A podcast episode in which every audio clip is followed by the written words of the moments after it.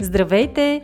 Ние сме Ваня Висарионова и Маги Пашова, а това е подкастът Мама говори, в който си говорим за всички вълнуващи теми от света на една майка. Бременност, раждане, възстановяване след раждане, хранене и движение, отглеждане на деца, управление на стреса, грижа за себе си и много други. Приятно слушане!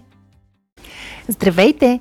последната седмица на месец март в Мама говори ни гостува поредната вдъхновяваща дама от серията Майки, които вдъхновяват други майки. Днес на гости ни е Даниела Динева, която много от вас познават от нейният кулинарен блог Cooks and Bakes и са виждали изключително апетитните снимки на нейни десерти и други изкушаващи вкусноти.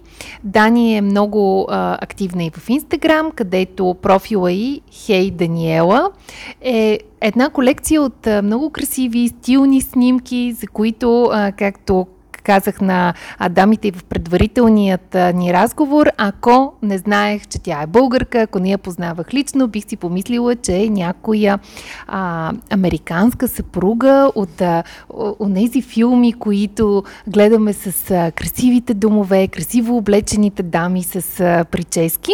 Така че този изключителен стил, финес и елегантност излъчва Дани.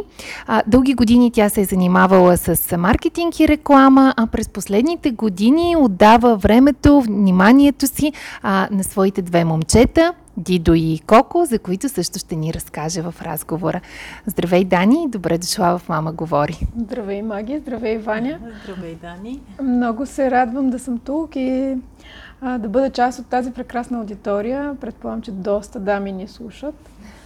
Да, мисля, че основните ни слушатели са именно дамите, майките а, и за това и решихме този месец а, гостите ни също да бъдат а, майки, които да разкажат повече за себе си, за своето ежедневие, а, за нещата, които правят, а също и за трудностите, с които се сблъскват, защото те са неминуема част от живота на всички нас. И дори хората, които са по-активни онлайн, да изглеждат, че едва ли не всичко им се случва с лекота, всичко при тях е подредено, лъскаво. А, реално това е защото в социалните мрежи е нормално да споделяме по-скоро хубавата част, вдъхновяващата част, но това съвсем не значи, че зад кадър а, нали, тези хора също нямат своите предизвикателства, трудности, така че е окей да говорим и за тях, защото те наистина са част от живота ни. Така, Ти е, също да. си се сблъсквала да. с а, такива и ще ни разкажеш. Но преди това, в началото на разговора ни, а, нека да си поговорим малко за нещата, с които се занимаваш. Кулинарно блогърство. Да. Популярно е, но това хоби ли е или е професия или страст? Все още е хоби. А, последните 10 години е хоби. Не знам дали някога ще стане професия, защото вие сами знаете, че когато а, това, което обичаш да го правиш и го правиш с много любов. Когато стане част от бизнеса и от работата, нещата не стоят по същия начин. Ам, да, и за момента вече от повече от 10 години аз а, се занимавам с а, него. А, това, което искам да споделя, че основно в сладкарството така а, надълбоко съм навлязла. Не, че не обичам да правя и други традиционни български, не само български а, ястия, но по-голямата ми част, по-голямата любов е свързана с всичко, което е свързано с брашно, с яйца и с захар.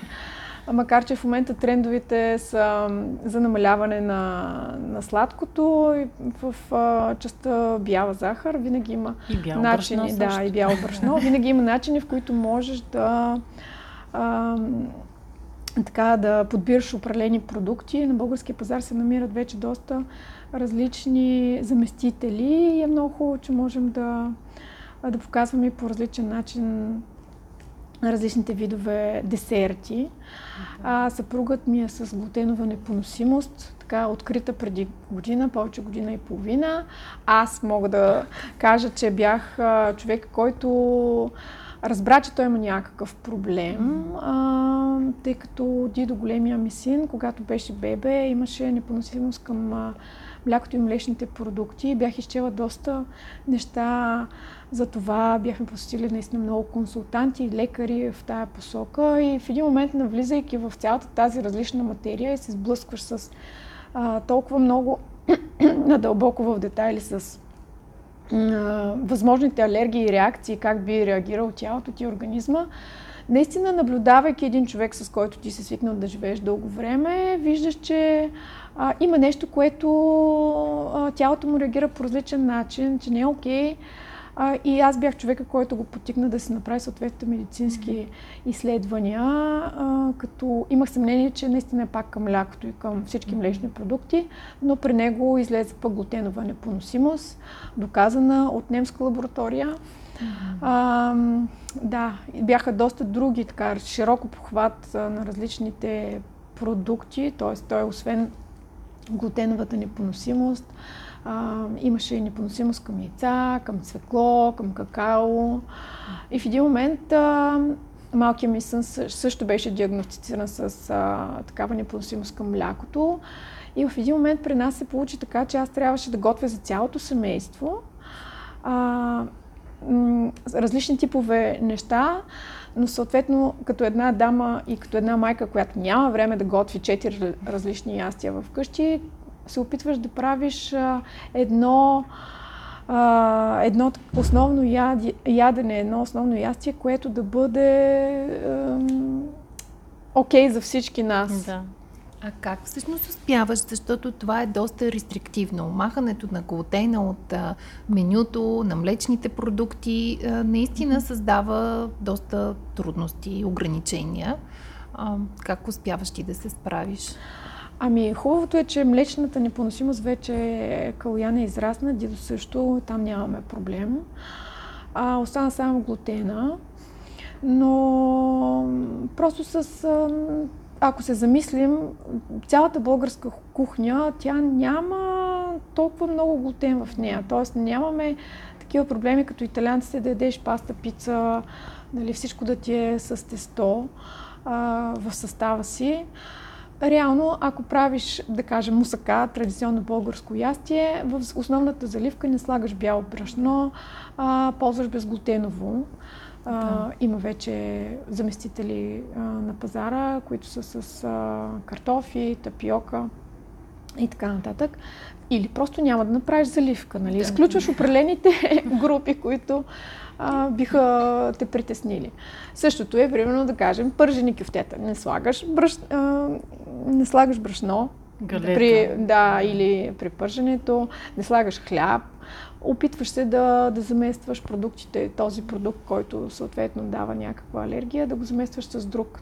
А Или... при сладкишите не си се отказала от сладкишите, въпреки това в тях наистина да. основна съставка е именно брашното. Ами интересното е, че торта Павлова се прави без. Се прави да, много Павлова, лесно. Да. Лесно ли се прави? Да. Винаги съм си мисля, че е много да, трудно. Да, аз не съм се пробвала, точно заради този целувчен да. плат. Ако се замислим, торта Павлова се прави без брашно, да. а крем карамел също. да. Така че има, просто трябва да погледнем какво можем да консумираме и какво да не консумираме. Има много хубави а, сладкиши, които се правят с а, бадемово брашно. Да. Бадемовото брашно е много благодатно за всички десерти. Да. Не толкова елдата, не толкова нахутеното. Да, бадемовото е по-пухкаво, по-въздушно да, и вкуса му е хубав. Да. А има и... А, една английска марка, която има на доста места. Вече се намира много лесно. Бяло брашно, точно за сладкиши, което е без глутен. Пак с определени вътре а, заместители. Просто трябва да бъде, това, което е хубаво да се съблюдава и да се следва е структурата на, на брашното.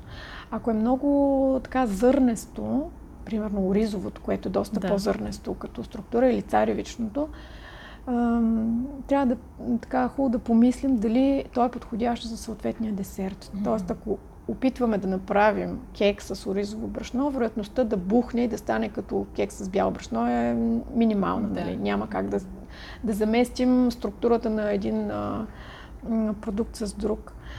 А, но ако се опитаме да направим бисквити от оризово брашно, да, ще станат. Няма пак да имат този а, пухкав и нежен вкус, който е при бялото брашно, но ще имат една друга много интересна структура. Да. Така че има варианти, да, въпрос а, на Тук даваш ценни съвети от а, твоята компетенция, нали, когато правим сладкиши, когато сме кулинари, как да се справяме при ограничения без глутен. Аз пък ще си позволя да вмъкна от моята гледна точка, защото а, напоследък много хора а, започват да търсят безглутенови продукти, по-скоро вярвайки, че глутен е нещо много лошо, което всички трябва да избягваме. Това е абсолютно погрешен подход и се базира по-скоро на маркетинг информацията от последните години. Истината е, че глутена е опасен абсолютно доказано само за хората с цюлиакия и а, отделно хора с глутенова непоносимост да. или понякога алергия към пшеницата също реагират негативно на глутен. Но както каза ти за твоя съпруг, това е медицински доказано. Mm-hmm. Докато за всички останали а, глутена, ако присъства умерено в менюто, е нещо съвсем окей okay и не е нужно всички да го махаме, най-малко защото пък пшеничните култури са носители на фибри, на витамини, на минерали, от които организма ни има нужда. Така че при недоказано наличие на проблем не е нужно да махаме изцяло глутена от менюто си. Да, аз да. също смятам, че а, всяко едно изключване на определени хранителни групи, което е нали, за много дълъг период от време, няма да не донесе толкова полза, колкото определени рискове. Аз също експериментирам със себе си, с тялото си, да видя кое как ми влияе. Влизам в определени режими, излизам от определени режими. Скоро прави житния да, режим. точно така. За, първи, за първи път го правих, не бях запозната много елементарно. А, така се информацията, нали, която трябва да, да знаем е много лесна, много освоима, реално, буквално за половин час ти разбираш какво а, се изисква от теб. А, не много хора успяват да се справят. Всичко пак е въпроси на нагласа и на организъм. А как ти се отрази на теб? На мен ми се отрази перфектно. Аз не усетих някакъв дискомфорт. А, миналата година, в рамките на почти половин година, бях на изцяло вегански режим. Това беше в летните периоди, защото просто исках м- пак да направя експеримент с себе си, не само за да се а, детоксикирам, да се изчистя изцяло от всички неща, които поглъщаш ежедневно, а, но и да видя как ще ми се отрази. Наистина нямах абсолютно никакъв дискомфорт. Може би на втория ден ми беше най-критичен а, заради намаления калориен прием, тъй като реално ти ядеш за този период 100 грама жито на ден, да. което се равнява близо на 300 калории. Да. А, три ябълки, 9 ореха и малко мед. Mm-hmm. Единственото, което аз си позволявах а, е, тъй като този режим беше а, така, т.е. сформиран да си раздели житото на три порции, да. закуска, обяд и вечеря. Това, което аз си позволявах е да измествам обяда и вечерята по-късно и да нямам закуска. Т.е. да ям повече, да разделя порциите на две и да ям повече в тези две хранения. Тоест ти си го комбинирал един вид с междинното гладуване, което е друг популярен сега а, режим. И... За мен това беше по-окей. Аз така се чувствах, защото сутрин, когато задвижа целият метаболизъм, а, започвам да огладнявам да. по-бързо. И, и в момента също го практикувам това от доста време. А, на, чаш, на сутрин на гладно чаша топла вода с лимон или само топла вода, после някакъв плод и така издържам до, до обяд. Това За мен много... това не е проблем. Много важно да си познаваш организма и да виждаш наистина кое е добре за теб, защото а, често са ни питали а, трябва ли да закусваме или не. Mm-hmm. И тук няма един отговор, който да е валиден за всички. Някои хора имат нужда да, да закусват, така се чувстват а, по-добре. Много важно е в тези случаи какво приемат на закуска, но точно за да задвижи метаболизма, да осигури някаква ситост. За други хора пропускането на закуската пък е по-работещият модел, точно това междинно гладуване, за което споменах преди малко и при което имам един интервал от 12, 14 или 16 часа в денонощието, в които не приемаме храна. Напоследък излизат и доста наблюдения върху такива хора, че помага не само за отслабване, но за намаляване на симптоматиката на някои хронични проблеми, като метаболитен синдром, например. Така че много е индивидуално и е да. важно човек, както ти каза, ти експериментираш със себе си, наблюдаваш се, виждаш кое работи за теб, кое не. И, а... и въпросът е ти да се чувстваш mm-hmm. добре в кожата си. Аз, да имаш енергия. Да, аз по себе си съдя, че ако се храня три пъти на ден, имам чувство, че започвам да пълнея. А, нали, ако всички хора ме видят и кажат как успяваш да готвиш толкова неща, кой ги яде всичките тия сладкиши и да изглеждаш на 50 а кой ги яде всичките тия сладкиши? Ами съседите. съседите, приятелите, колегите на съпруга ми. Тоест, а, за теб е по-скоро а, креативният момент да, в създаването да. на рецептите, в а, тяхното а, снимане, споделяне, а не толкова частта с консумирането. Да, да. А, при мен не е толкова водещо да опитам а, дадения сладкиш да кажа, вау, това, ще има някакъв страхотен вкус, искам да го приготвя сега, нали, и вече да усеща шоколад по непцето си.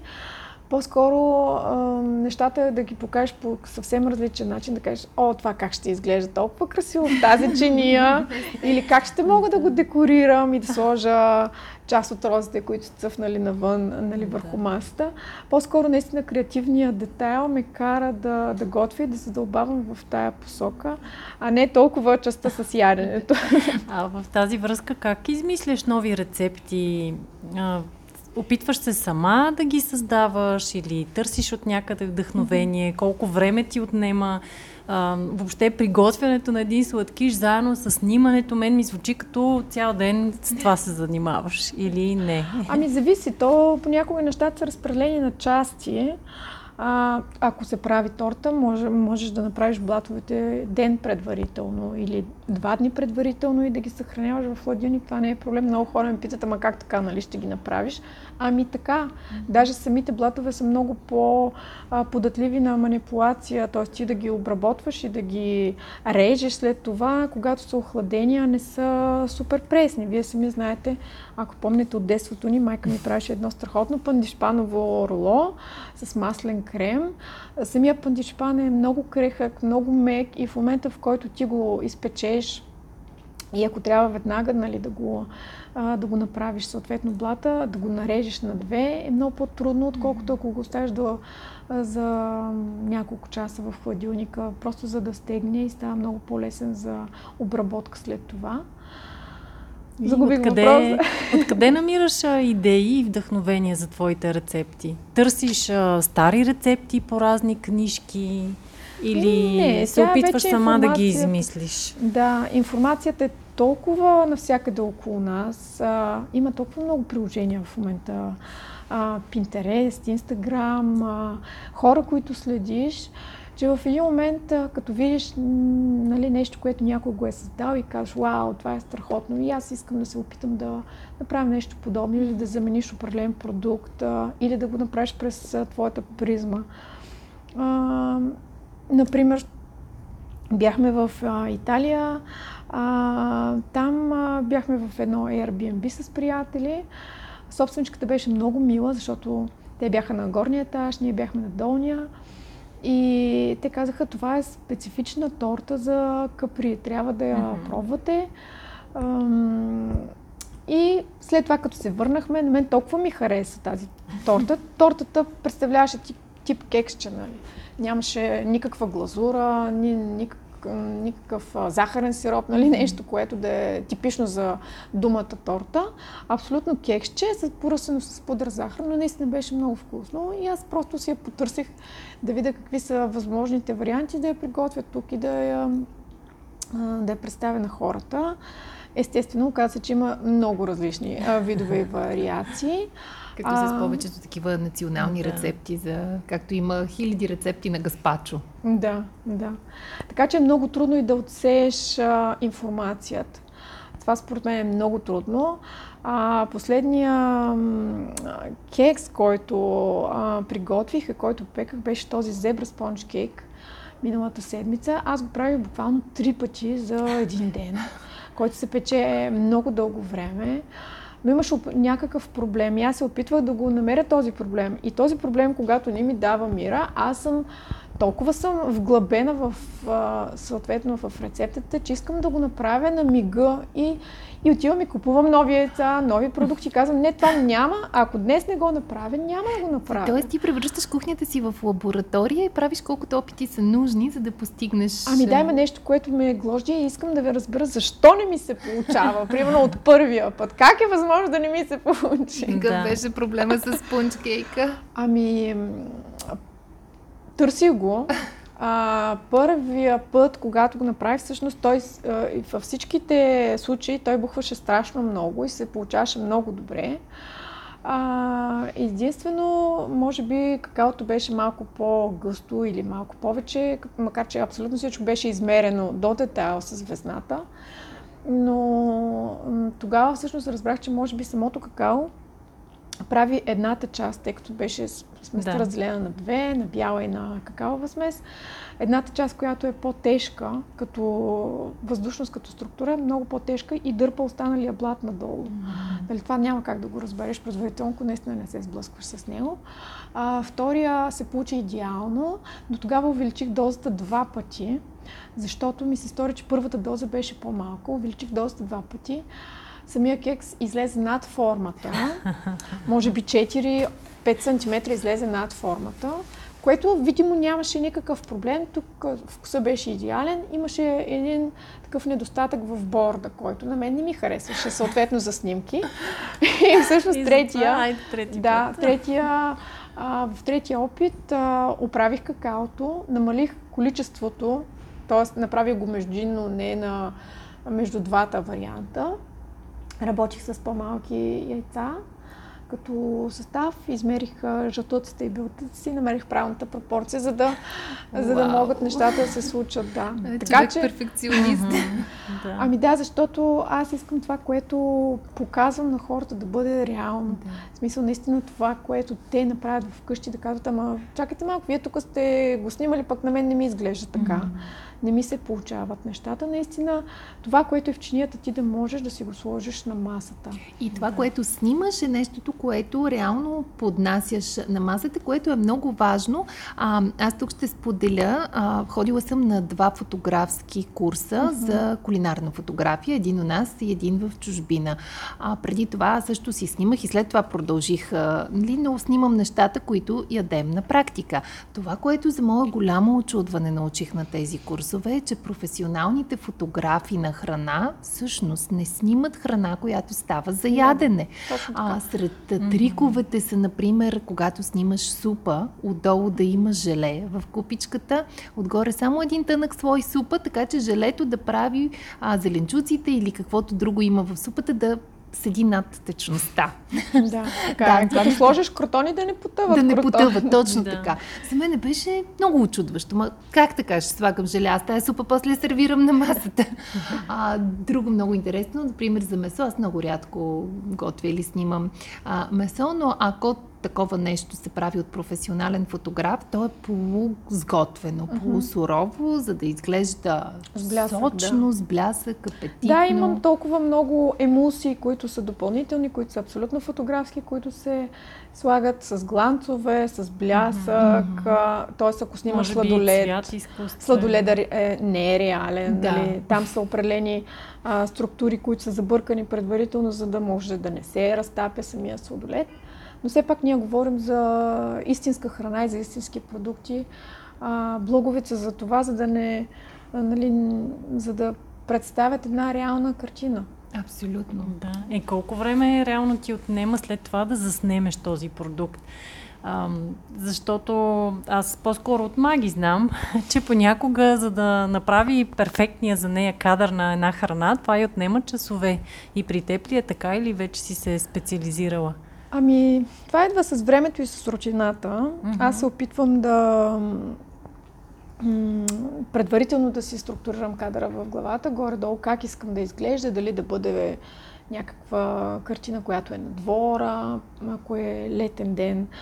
а, дали да бъде нещо flat lay, т.е. с поглед отгоре. Mm-hmm. Нали, много зависи самия продукт, какво ти позволява ти да направиш с него, как да го аранжираш. При мен проблема с времето идва повече от това, а, че аз съм се разпростряла на три етажа, буквално. А, в едната стая снимам, в другата си държа всички пропсове, просто защото няма, а, там нямам толкова място. И да, цялото аранжиране ми отнема повече време, за да мога да си събера целият асортимент. А ти си щастливка, че си имаш цяла стая за пропсове, докато на нас вечния ни спор с мъжа ми е той. Е, сега тази поредна тавичка, купичка, дженика за какво ни? Аз ми за снимки, мило. И ама няма място за нас вече. Да. Така е, да. Аз а, тествам и експериментир, експериментирам. Бях се, а, зимата бях се позиционирана долу в а, под хола имаме една стая, която съпруга ми по принцип каза, че ще е негов кабинет, но в момента е склад и мазе, нищо друго. А, той обаче предварително за следващите бъдещи години си е направил едно страхотно дъбово бюро по поръчка, което беше абсолютно негова идея. А, едни много сръчни майстори го изработиха и когато ме видя, че бях сложила едни хрупкави такива триъгълничета и той каза, ти как можеш да снимаш върху моето бюро? Как можеш да ги сложиш тия неща? Казвам, е, какво толкова? Виж каква хубава текстура има това бюро. Трябва да се види дървото да изпъкне. да, това са фотографски неволи на да. Той беше потресен. В крайна сметка мисля, че след това всичко. И аз казвам, добре, то в крайна сметка има а, защита, има лак. Е, ето ти ще го унищожиш, ето. да. И сега съм се преместила на друго място, нали? Дани, тук се сещам да те попитам за нашите слушатели, които не знаят. Вие сте избрали да живеете извън София, в къща с вашите две момчета, което със сигурност има своите предимства това, че сте на чист въздух, децата са а, навън през деня, имаш си градина, в която отглеждаш зеленчуци, прекрасни цветя, а тези тези, които не те следят в Инстаграм, могат да, да отидат и, и да разгледат твоя профил, да те последват, защото споделяш наистина много красиви кадри. Но ще ни кажеш ли какви са пък минусите на такъв един избор, защото със сигурност има и такива. Минусите са, че трябва сам да се грижиш за всичко. Тоест, ако а, си затрупан зимата, тази зима беше много топла и нямахме този проблем, но ако си затрупан сутрин, просто трябва да станеш, да си изчистиш пред гаража, нали? не разчиташ на никой да, а, така да мине снегорин и да разчисти. Или дежурния по вход да разчисти. И това е малко, да. А, с две остриета. Това, че имаш някаква определена самостоятелност също е много добре. Аз бих казала, че е плюс, не толкова минус. А, Тоест разчиташ на себе си. Ако ти се развали парното, защото имахме и такъв проблем, термопомпата, а, отваряш план Б. А, Нали, ето такива някакви а, несъществени според мен неща, защото живота в къща ти носи много повече. Единствено транспорта. Вие сами знаете, че с а, транспорта и отдалечеността, съответно ти трябва повече време, за да стигнеш до определена точка на града. И особено когато си с деца да, и трябва да, и да се да. съобразяваш с техните. И съответно и разходите за поддръжка на един такъв имот са по-големи, отколкото да живееш в апартамент а, с поделено пространство. Нали. А, бих казал това. Отдалечеността и разходите, които ако човек може да си, го, да си ги позволи, бих апелирал всеки един да. човек да живее в къща, поради простата причина, че ние реално, ако се замислим назад във времето, всички са живяли в къщи. Да. Селата ни са били така многолюдни и това м- връщане а, във времето аз много така чисто емоционално се връщам назад, защото си казвам, всичко, което в момента имаме, е абсолютно изкуствено създадено. Това да живеем на малки пространства, да дишаме въздух през климатик, не през чист въздух. Тоест, цялата тази м- цялото това ежедневие, което ние прекарваме в момента, ако се замислим, е абсолютно изкуствено създадено. Човек не е близо до природата, не, вър... не, не толкова вървиш а използваш някакво превозно средство. Не живееш навън, сред природата, живееш пак затворен или си в офис. И прекараш много повече време вътре. И ако можем наистина да си позволяваме да бъдем навън, ние, ние реално сме много, ще бъдем много по-щастливи, според мен. Ако имаме този да. лукс, нали, да прекараме Ти успяваш ли да правиш 10 000 крачки, така докато ходиш напред-назад из къщата, до градината? А, нали, ние в нашата програма Не на диастазата а, стимулираме момичетата, mm-hmm. участнички да правят по толкова крачки на ден, но се оказва, че когато си в града с малко бебе в апартамент, често пъти е трудно, защото трябва някъде целенасочено да излезеш. А, сега в момента тече записването за новото издание на програмата ни, което започва от 20 април и надслова на кампанията ни е защо баба не е имала коремче. А, реално тръгнахме да си мислим с какво живота на нашите баби е бил различен от нашия и едно от нещата, които стигнахме като извод е точно, че техният начин на живот е бил по-активен. А, даже, както каза Ваня, в крайна сметка те дори да отидат до туалет, не е трябвало да излезат от къщата и да отидат да. в градината, в двора. А, така че в ежедневието си са се движили повече. Живейки в къща, смяташ ли, че имаш този по-активен начин на живот? Така е, да. Аз в момента имам а, така преимуществото, че все още не съм обратно в професионалната сфера, mm-hmm. т.е. че не съм в офис и имам тази възможност постоянно да се движа. А, даже вече не се и виждам, за съжаление, но а, никой бъдещ работодател не ме слуша. Не слушай. да.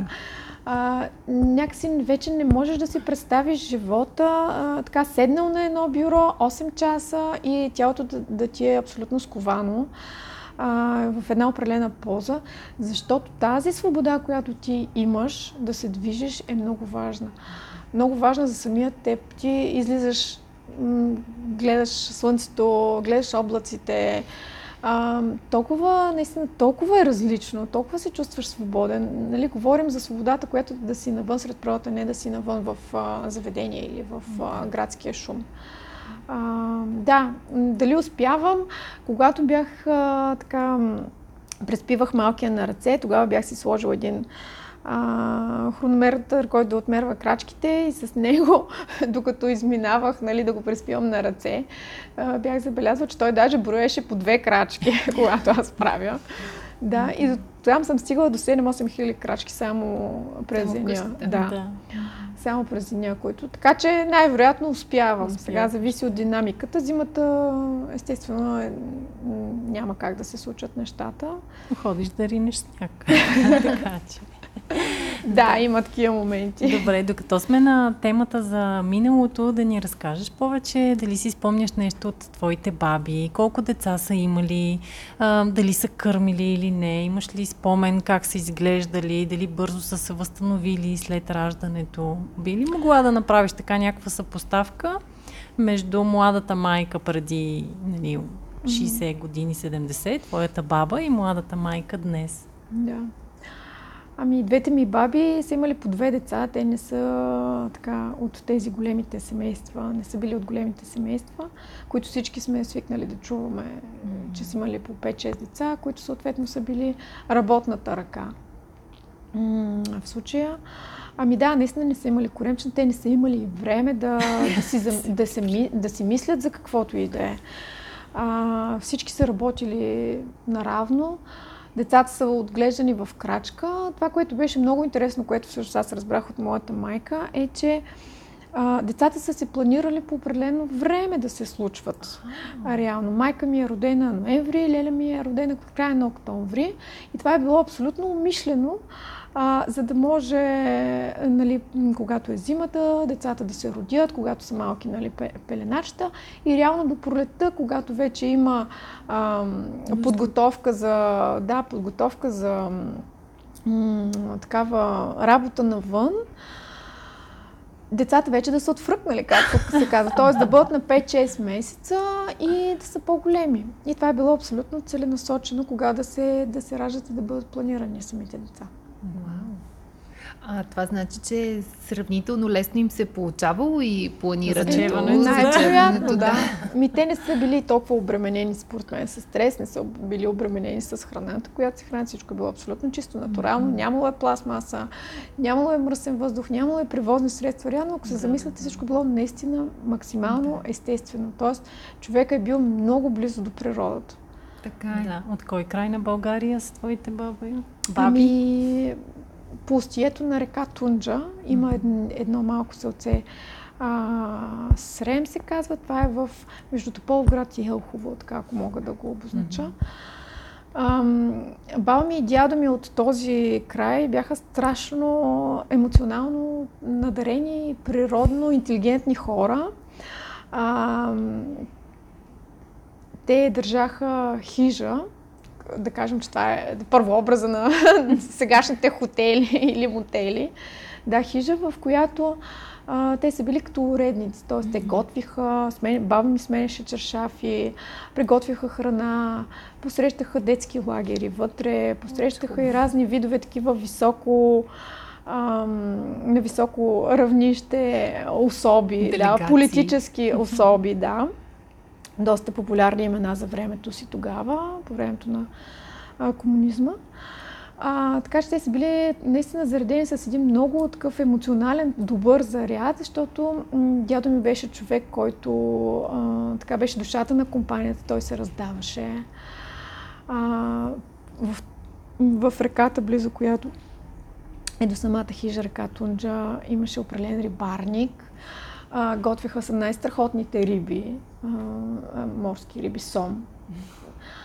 А, баба ми съответно пък правеше страхотни ястия и салати. Тоест бяха хора наистина, които постоянно се движеха в определени социални такива среди и също времено, може би от тях съм така, а, имам някаква връзка с тях, свързана с това да си близо до, до, до земята, до природата, да бъдеш навън Да и с кулинарията. Да, Да, от- това ще да питам и аз от тях Да. ли е любовта към кулинарията. да. Може би да. А, баба ми, която е ба, м, майка на баща ми, а, нея, нея също съм научила много неща, защото пък ние вече живеехме в а, града тогава и всъщност, да, тя ми е дала много, имаше такива много зимни моменти, зимни спомени, в които така съм се все още се връщам назад във времето. Аз съм на 3 години а, на печката, която е на дърва. Съответно, къкри един чай от липа. Цял, цялата стая се носи с аромат с чай или зимно време. Имаше един момент, в който сядахме да гледаме филм. Тя беше запален киноман. Наистина. И беше увила едни такива, знаете, не знам дали всъщност си спомняте, но хората тогава си купуваха ябълки с касетки, преди да дойде зимата. Да. Увиваха ги в вестници и ги слагаха долу в мазето на хладно. Да, и сядахме такава на приглушена светлина. Тя гледаше филм, белеше ми ябълки. Аз много обичах а, ябълки. Е, такива едни много семейни, уютни спомени, които така съм запазила от двете си баби. Бяха наистина страхотни, страхотни хора и са ме Да. заредили с много енергия и с много любов. Точно уютуваха от тези Мгм. спомени. Много, е хубаво. Да, много мило така става. На мен поне ми Да. става много милно да слушам такива истории и ще ни е много приятно, ако намериш снимки на твоите баби, да ги споделиш с нас. Хаштаг баба в Инстаграм. да видим как са изглеждали нашите баби. И наистина не искаме да даваме ние готови рецепти, но по-скоро човек да се замисли каква е причината а, сега жените да им е все по-трудно да влизат а, във форма след раждането и да си направят една равносметка как са живели техните баби и как живеем ние И днес. какво можем да си вземем като пример, като практики, които да прилагаме и в нашето ежедневие, без да го променяме тотално, защото е трудно да имаме в С- живота на, на бабите си. Да, пък и не е нужно да се лишаваме от всички удобства на съвремието, но все пак има неща, които можем да си вземем. Да.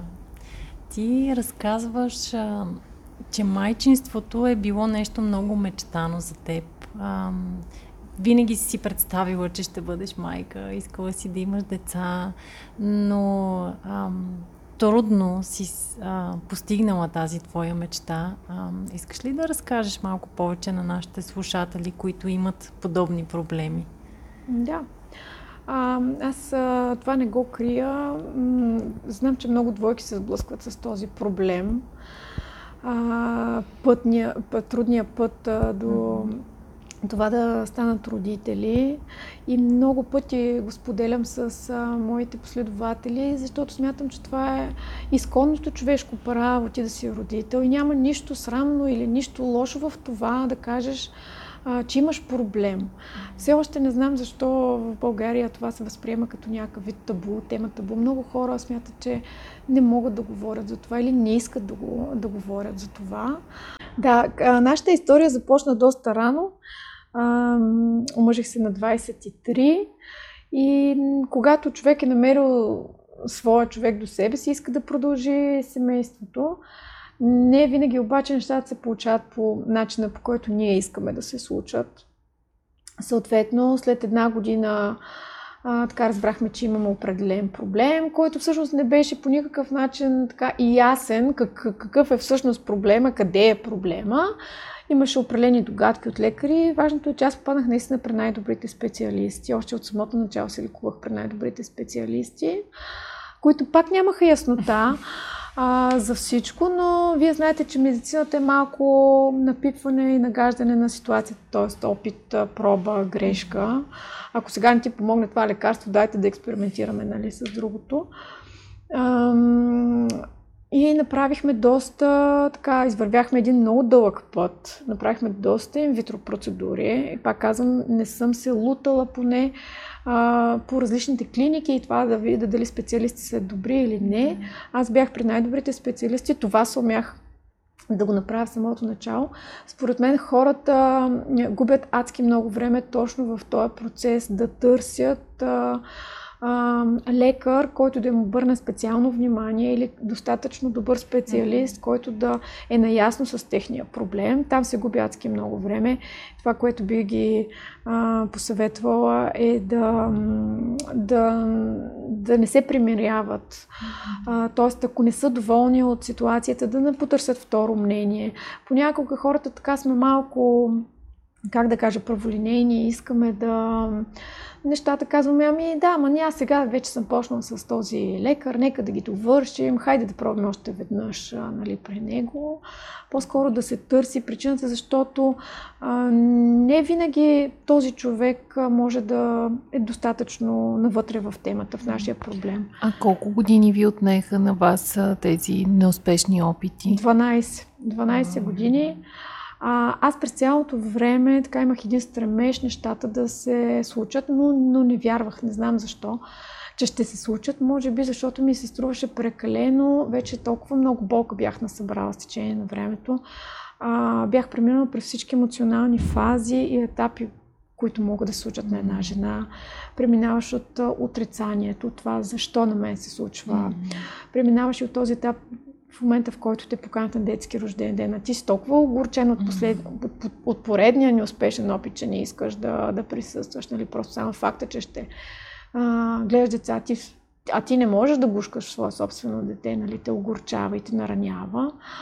А, а, в един момент а, идва и момента, в който ти се чувстваш абсолютно ти е безразлично вече какво ще се случва от тук нататък и казваш, аз продължавам си живея живота, майната му на този проблем. нали, някакси ще трябва, трябва, нали, трябва да, да изляза от тази черна дупка и да продължа напред. А, и, и така минаваш през абсолютно всички емоционални етапи до момента, в който аз казах ми, аз ще направя абсолютно всичко, което зависи от мен. А може и да не се получат нещата, но трябва да опитам. Ако не опитам, няма да разбера дали наистина аз ще стана родител. Да. А кои са, стана ми интересно, предполагам, че и наши слушатели също се питат в момента, кои са за теб най-добрите специалисти в България и ако са били най-добрите, защо пък е отнело 12 години? Това не е ли? Или ти ги смени в този период или не? Не, аз не съм сменяла. По-скоро аз съм си давала определени паузи mm-hmm. на себе си. А, аз съм се лекувала в клиника Надежда а, при доктор Стаменов. да. а, ние реално с него така сме започнали още в, в самото начало, в зората на, Да. а, на нещата. През 2006 година съм започнала да се лекувам. Ами, той както всички специалисти, и той е човек, той не е бог и не може да направи чудеса. А, дори нещата да не изглеждат толкова проблемни, винаги се случва нещо с течение на, така, в етапа на, а, на развитие, че ти не можеш да хванеш абсолютно всичко в целия женски организъм. Има и такива чисто емоционални, сигурно, блокажи, които а, не ти помагат. А, физическото ти състояние може да е много добро и всичко да изглежда брилянтно и да няма нещо, което да се случи по пътя на успеха. Т.е. Да не, да не виждаш проблем, но чисто емоционално да не си, да не си подготвен. Не Тоест, знам, при нямам... теб е имало такъв момент, в който няма медицинска причина да не, не, можеш. имаше медицинска причина, която беше различна. В смисъл, всеки път надграждахме, откривахме нови и нови неща. А, и в един момент и аз не знаех наистина къде е причината. Просто се загубваш от толкова много причини. Кажеш, ама да, да, ние сега добавихме нещо ново към това. После, примерно, правим Например, той казва, ето има а, нов а, сега а, процес, който ще проследим. Примерно ще направим биопсия на матката, да видим тези клетки, които са в матката, дали да не отхвърлят самата а, имплантация, да не може да се случи. И така надграждаш, но в крайна сметка ти наистина нямаш реален така, отговор. Аз нямам реален отговор за себе си, защо се случваха по този начин нещата. А всъщност след първото детенце, след Дидо, доста скоро след това се е появил и Калуян. Калуян, да. А той как се появи? Той се появи абсолютно естествено. Вау! да. След 12 години несполучливи опити инвитро, раждаш първото си дете и колко години след това Калуян се ражда естествено? Ами две години. Две години има разликата, т.е. когато а, Дидо е бил на година и половина, аз а, даже по-малък на година и три месеца, аз съм забременяла абсолютно естествено. И това още веднъж доказва, че наистина, когато нещата и звездите се подредят по възможно най-добрия начин, ти си безсилен. В смисъл, каквото и да правиш, нали, не винаги можеш да контролираш процесите Да. и живота. Затова е хубаво понякога да оставим нещата на съдбата. А как се почувства, когато се появиха децата, когато сбъдна своята мечта? Какво усещам? Ами, нереално. Абсолютно нереално, защото ти извървяваш едно, един много дълъг път. Тези 12 години си ги пленувал, мислил си ги, ама сега как ще си гушнеш детето, ма как ще кажеш на съпруга ти, че примерно имаш положителен тест. Това е като цял живот да се представяш булка, нали, като малко Да. момиченце и наистина да, да си го мечтаеш и това да не ти се случва. Наистина, абсолютно нереално а, беше целият този процес. Аз в момента, в който разбрах, че съм бременна с Дидо, нямаше такава романтика, естествено, като нали, да видиш един положителен тест и да го поднесеш с панделка нали, на спор. Просто отворих компютъра, защото тогава, а, когато имаш инвитро процедура, даваш кръвен тест, за да разбереш а, по-рано. Съответно, отворих компютъра и видях едни а, трицифрени стойности, които абсолютно говорят за положителен резултат. И аз не можех да повярвам, само го набрах по телефона и му казах, ами, май имаме положителен резултат. Той казва, в момента съм на обяд, ще ти звънна малко по-късно и затвори. нали. А, и няма е тази романтика, но ти наистина не можеш да повярваш. Стоиш и трепериш до следващия преглед. Дали това наистина се случва с теб? Дали това е реално? Защото просто не може а, съзнанието ти да го събере, че наистина е нещо, което толкова много дълго време си чакал. Да. А когато вече се появиха на бял свят и децата, аз бях толкова екзалтирана, толкова емоционално заредена, че аз в 2 часа вечерта, защото аз родих в 11 вечерта, до 2 часа вечерта а, пишех СМС-и, пращах някакви снимки, нали, и аз не можех да спя цяла вечер. Точно тази, този адреналин, който ме а, тресеше. Да, нали, аз мисля, че прилива на адреналин Да. май винаги съпровожда раждането, защото да, и аз сега като съвсем скорошен спомен, Да. Макси се роди в а, 6.30 вечерта, също почти не спах първата Да. нощ. И но- първите емоции, аз просто стоях и го гледах и казвам, това е моето дете. Не, това не е, не е възможно да е моето дете. Не, не, моето дете. И просто исках само да стоя и да го гледам, нищо друго да не правя. Да. А имаш ли някакъв съвет, който би искала да дадеш а, на майки, които имат проблеми и им предстои инвитро процедура или в момента се опитват и не се получава? Ами първо да бъдат много смели, много така емоционално добре, здраво стъпили на земята. Наистина да разглеждат проблем като просто един процес, който трябва да извървят. Да не се а, вглъбяват толкова много в самия проблем, като а, чисто медицински а, да се обърнат към най-добрите специалисти, ако имат възможност, или поне м, така да търсят какви са опциите, т.е. да не губят ценно време и наистина да знаят, че нещата се случват, че всичко е а, така, въпрос на звездите да се подредят по правилния начин и ако наистина вярват и искат а, толкова много да бъдат родители, те могат да бъдат родители по един или по друг начин. Да, това е хубаво, че го казваш по един или по друг начин, защото а, може би ако някой се фиксира прекалено много, а пък в крайна сметка не се получава това да станеш биологичен родител на едно дете, има и други начини. И в крайна така е. сметка аз винаги съм си мислила, че истинската любов към децата идва не толкова от това да го износиш и да го родиш, отколкото ежедневната грижа за него. Нали, не знам как ще прозвучи, но смятам, че а, със всеки ден обичам децата си повече, отколкото да не съм ги обичала в деня, в който съм ги родила, въпреки Така нали, онова усещане, невероятно усещане от това да дадеш живот. А, но, но да, любовта расте с а, грижата за децата. Абсолютно подкрепям, да, защото а, в един момент пред нас вече стоеше въпроса дали да се откажем, защото наистина това са 12 много години, да. дълги години опити, дали да се откажем, да продължим да живеем собствения си живот такъв какъвто е, или просто да а, наистина да осигурим едно спокойно и едно много приятно бъдеще на друго дете, което можем да дадем тази любов. И тъй като аз винаги съм се представила, че ще бъда майка, при мен винаги е стоял образа на майката в моето съзнание. И аз си казах ми, в крайна сметка, аз ще бъда майка, точно както преди малко споменах, по един или по друг начин. А, ще си отворя сърцето за любовта. А, ние кандидатствахме, между другото, по процедура за осиновяване. Минахме целият етап по процедурата за осиновяване. А, това също беше една много така добра за нас а, спойка между двамата като двойка, защото ти в целият този ход и обследване, което правят самите психолози и социалните работници, а, ти задават въпроси свързани с а, връзката, а, какво харесвате в себе си. Това беше много такъв също емоционален и много личен момент. И си казахме, ще направим това, което в крайна сметка Господ е решил и какво, както се случи, което се случи първо. И в момента, в който ние бяхме одобрени вече и вписани в регистъра за осиновяване, аз тогава забременях с Дито.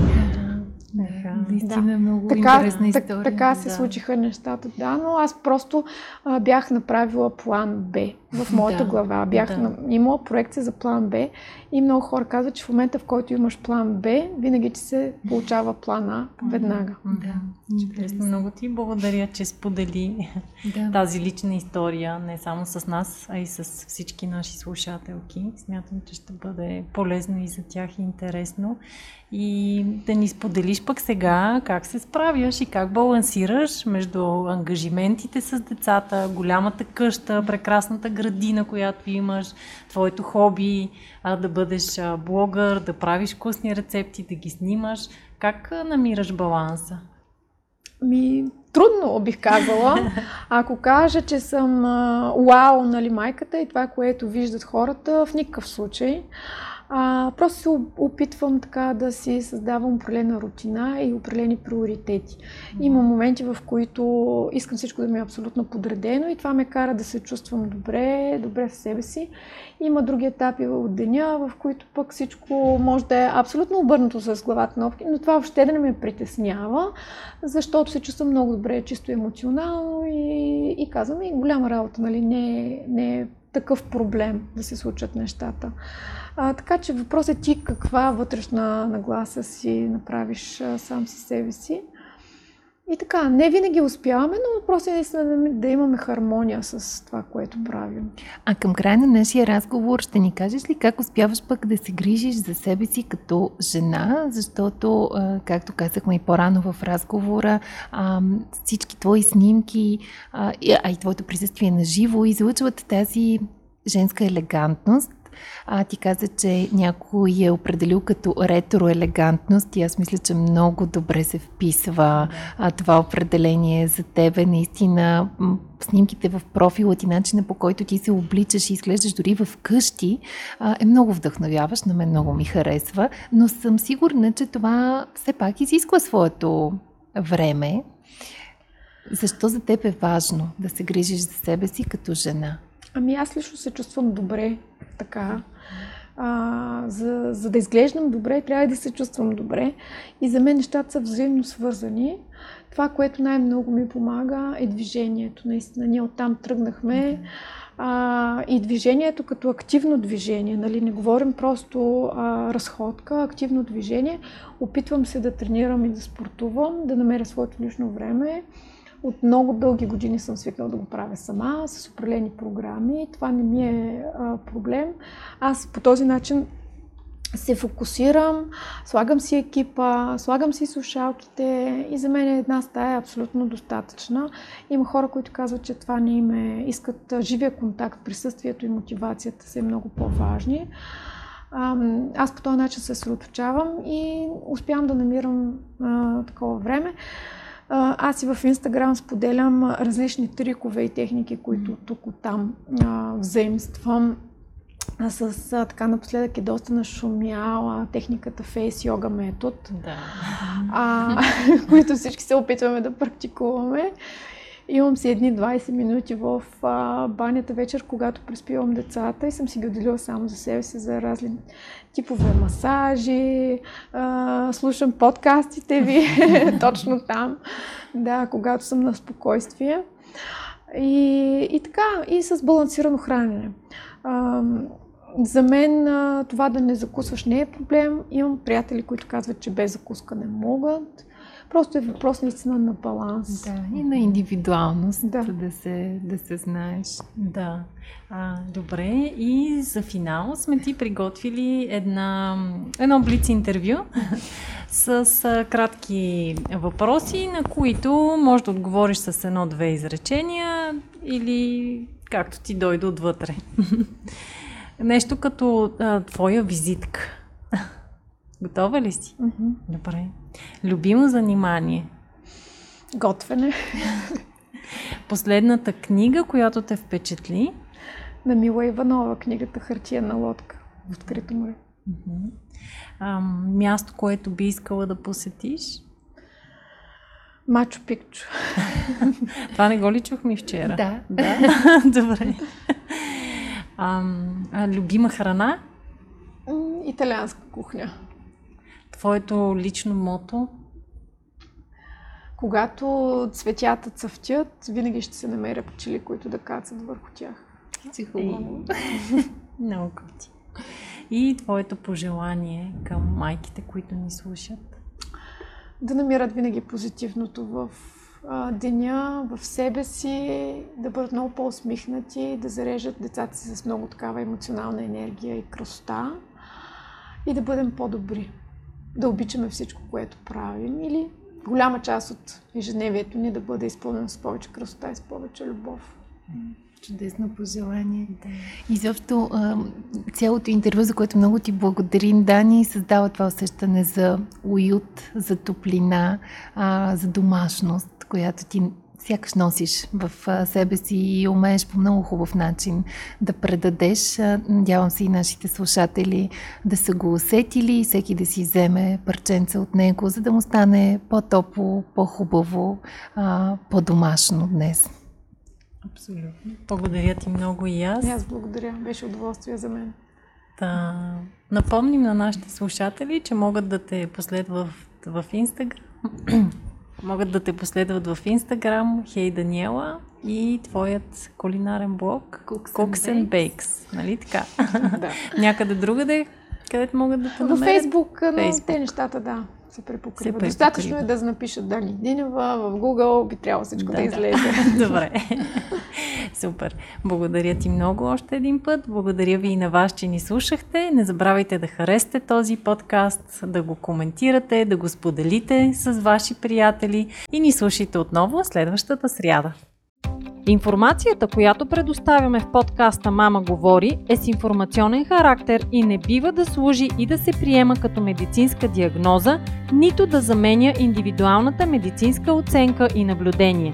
Преди да решите да се доверите на нас или други източници, свързани с диастазата, моля, консултирайте се с вашия лекар и или хирург. За повече информация посетете нашата веб страница nenadiastazата.com.